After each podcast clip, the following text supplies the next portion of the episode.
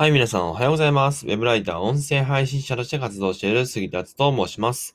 このラジオでは、普段ビジネスを勉強している高校生が、文章術とか、音声配信とか、個人で稼ぐことに関しての発信をしております。僕の他の SNS、Twitter、インスタ、ノート、そしてブログでは、このラジオ以外でもコンテンツを発信しておりますので、ぜひそちらも合わせてご覧ください。今日のラジオでは、テキスト版を用意しておりますので、音声ではなかなか学習ができないとか、テキストの方がやっぱ自分の頭にはしっくりくるなという方は、ぜひそちらをご覧ください。はい。今日の話題はですね、みんなが批判していることって実は穴場だよねという話をしていきます。ね、なんでこの話をしようかと思ったかというと、今日ですね、ブログを公開しまして、まあ、目の前のチャンスを取らないと損しかしないよねっていう話をしました。まあ、この話自体は昨日のラジオでしたんですけども、その中にですね、このブログを読んでいただければわかるんですけど、まあ、目の前のチャンスって一体何なのかっていうと、波に乗っているものに乗りを、あ、ちゃちゃちゃちゃ、目の前のチャンスって、まあなんか分かりにくいじゃないですか。で、目の前のチャンスって何なのって言うと、お金をくれるものって僕は定義したんですね。そう。で、お金をくれるものをなんで取らないといけないのか。まあ、みたいな。そんな感じなんですね。うん。だから目の前のチャンスっていうのをなんで生かさないといけないのかっていうと、波に乗っていれば乗り遅れる可能性があるからですね。まあ、つまり、今はその案件は稼げますよ。じゃあ、そこに乗り移っていかないと損をするよねっていう話なんですね。まあ、要はそういうことです。うん。まあ、この話は昨日のラジオでしてないんですけども、まあ、しそびれてたんですけど、うん。まあ、まあ、こんな感じで、まあ、ブログを書いたんですね。で、その中にですね、波に乗ってるものって意外と穴場なんじゃない？波に乗ってるものっていうか、波に乗ってて、なおかつ世間的に怪しいと言われるものって、やっぱ波じゃない。やっぱり穴場だよねって改めて感じたんですね。なので今日はそれをシェアしていこうと思います。はい。ツイートにまとめてありますので読み上げていきます。みんなが批判していることって案外穴場だったりしますよね。みんなが嫌がっているものっていうのはハイリスクハイリターンなので結構チャンスが眠っています。例えば、一昔前の仮想通貨、今でいう NFT ですね。このあたりでかなり稼いでる人が多いのに怪しんでる人が多い。怪しいもので稼ぎますっていうツイートですね。うん。このツイートをしました。で、まあ、このツイートについて深掘りしていくんですけども、まず、人間っていうの、大前提として人間っていうのは新しいものを嫌うんですね。うん。新しいものを嫌って、で、もし新しいものが出てきたとすると、そこにどんどん徹底的に批判しまくるんですよ。怖いから批判しまくって消そうとするんですね。だから現状維持をしようとするんですよ。一生懸命ね。うん。で、やっぱ、普通の人だったら、現状維持をしたいって思うんですよ。現状維持をして、今の生活になんか新しいものを取り入れるとか、そんなことはしたくないって思うんですけども、お金を稼ぎたかったら、そうやって、保守的になるんじゃなくて、どんどん積極的に行くべきなんですね。うん。まあ、何でなのかっていうと、怪しいものって基本的には金稼げるんですよ。うん。このツイートでも言った通りですね、例えば仮想通貨ですね。いつ頃でしたっけ？今年ありましたよね。仮想通貨、ビットコインのバブル、仮想通貨バブルが来て、で、結構上がった。結構600とかまで上がったかな？まで上がったっていう、そういう情報を聞きつけてですね。うん、やっぱ仮想通貨って今伸びてるよなと思って。でも世間的に言うと仮想通貨ってあんまり浸透してないんですよ。そう。まあ、僕はね、こうやって、ビジネス系とかのインフルエンサーの方とかをフォローしたりして、まあ、結構、なんていうのかな。こういう新しい情報とかをどんどん取り入れていくっていう、まあ、こういうプラットフォームになってるんですね。僕で言うツイッターはそういうプラットフォームになってるんですよ。で、やっぱりね、そうなると、こう、僕みたいに新しい情報をどんどん取り入れていくスタイルになってくるとですね、もうなんか仮想通貨っていうのは普通になってくるんですよ。うん。でも、僕は仮想通貨普通になってるかもしれないんですけど、僕の高校のクラスの中で仮想通貨とかを知ってる人って僕だけなんですよ、絶対。まあ、仮想通貨って言葉自体聞いたことはあるけど、何それなんか怖くないみたいな。仮想通貨で怖くないみたいな。これまでの現金の方が安全なんじゃないみたいな。まあ、そんな感じですよね。多分皆さんの会社とかでもそんな感じだと思いますよ、皆さん。うん。まあ、仮想通貨なんか知ってる人ってもう本当にごくわずかですから、なんかそこに関して理解をちゃんと正しい理解をしているっていうのは、まあチャンスですよね。で、そのチャンスっていうのをちゃんと活かした人がああやって仮想通貨バブルに乗ったわけですよ。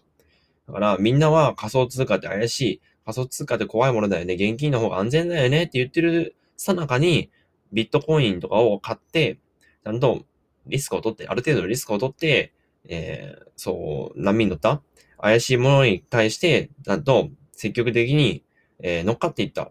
そういう人が、こうやって仮想通貨バブルに乗って、お金を一気ドーンと増やしたわけですよ。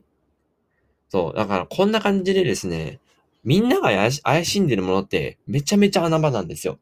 で、今で言うと NFT ですね。まあ NFT で簡単に言うと、まあ、絵ですね。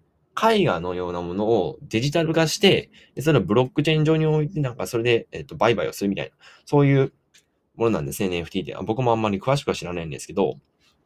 で、まあ NFT ってもうめちゃめちゃ盛り上がったんですね。まあ今、まあ、結構しぼんできましたけども、うん、今はしぼんできたけど、まあまあ全然、うん、バブルってほどではないですけど、まあまあ、それなりにはブームになるんじゃないかなっていう感じなんですね。で、こういう NFT とかも皆さん知らないじゃないですか、NFT とか。うん、僕は、まあある程度は理解してますけど、NFT なんか普段皆さん知らないですよね。ね、やっぱこういうものって本当に穴場で、これでなんか80億とかで取引されたっていう例もあるので、そんな感じでですね、もうめちゃめちゃもう稼げる人が多いわけですよね。これで高校生がなんか何億とか稼いでるっていう、こういう話があったんですね。まあやっぱ穴場だよなーって思って、こうやってみんながもう知らないとかそんなん怖いとかって思ってるものってめちゃめちゃ本当稼げるよねっていう、そういうお話でございました。うん。そう、だから何が言いたかったかっていうと、まあこうやって次々と新しいものが出てきますよね。これからもどんどん新しいものが出てきますよ。まあ、一昔前だったら仮想通貨、今だったら NFT、まあこれからだ VR とか AR とか、あとなんだろう、まあ、自動運転とか、あと、まあ、空飛ぶ自動車みたいな、そんな感じのものが出てくるわけですよ。どんどんどんどん。ね、そういうものに抵抗感を抱かない。うん。抵抗感を抱かずに、ちゃんと積極的にどんどん投入していく。投入していくことが大事ですね。うん。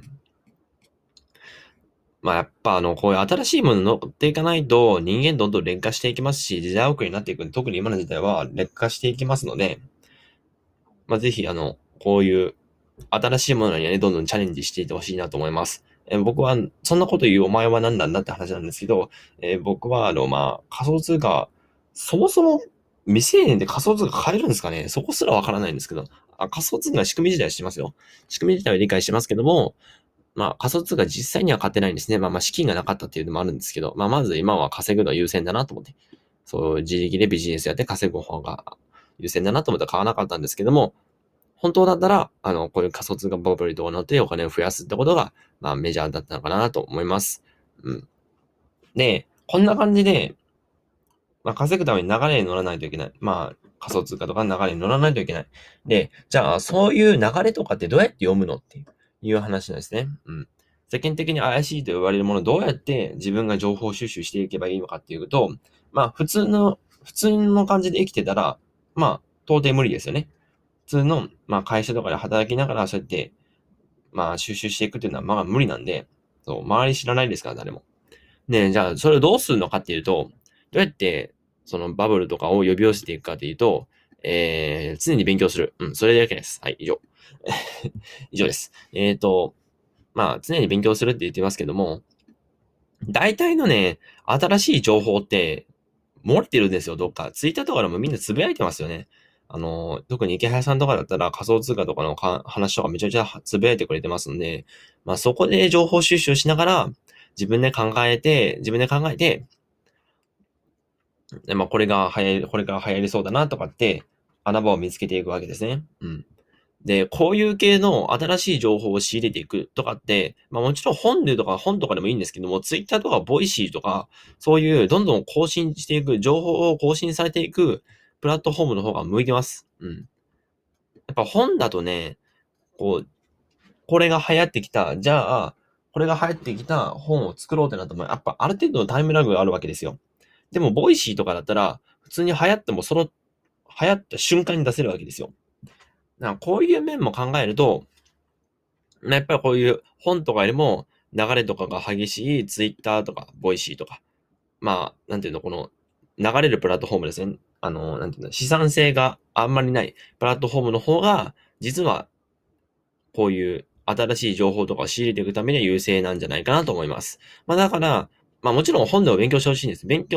本では勉強するべきなんですけども、新しいことを勉強するんだったら、Twitter とか Voicy とかそういう資産性、流用性があるプラットフォームの方が向いてますよね。だからそこで情報収集していきましょうというお話でございました。はい。今日はこんなもんに終わろうかなと思います。日曜日ですけど、結構がっつり話してしまいましたね。たまにはいいでしょうって感じで、今回も終わりにしようと思います。朝から聞いていただきありがとうございました。また次回のラジオでお会いしましょう。バイバイ。